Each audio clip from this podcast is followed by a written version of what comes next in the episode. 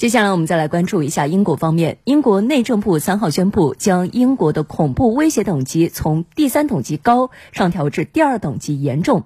第二等级也意味着英国当前发生恐怖袭击的可能性极高。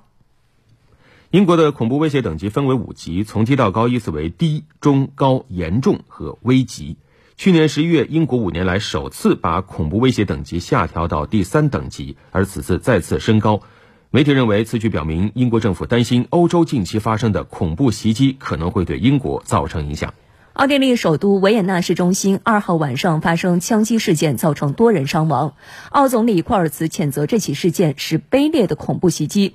十月十六号和二十九号，法国首都巴黎和东南部城市尼斯分别发生持刀袭击事件，共造成四人死亡，数人受伤。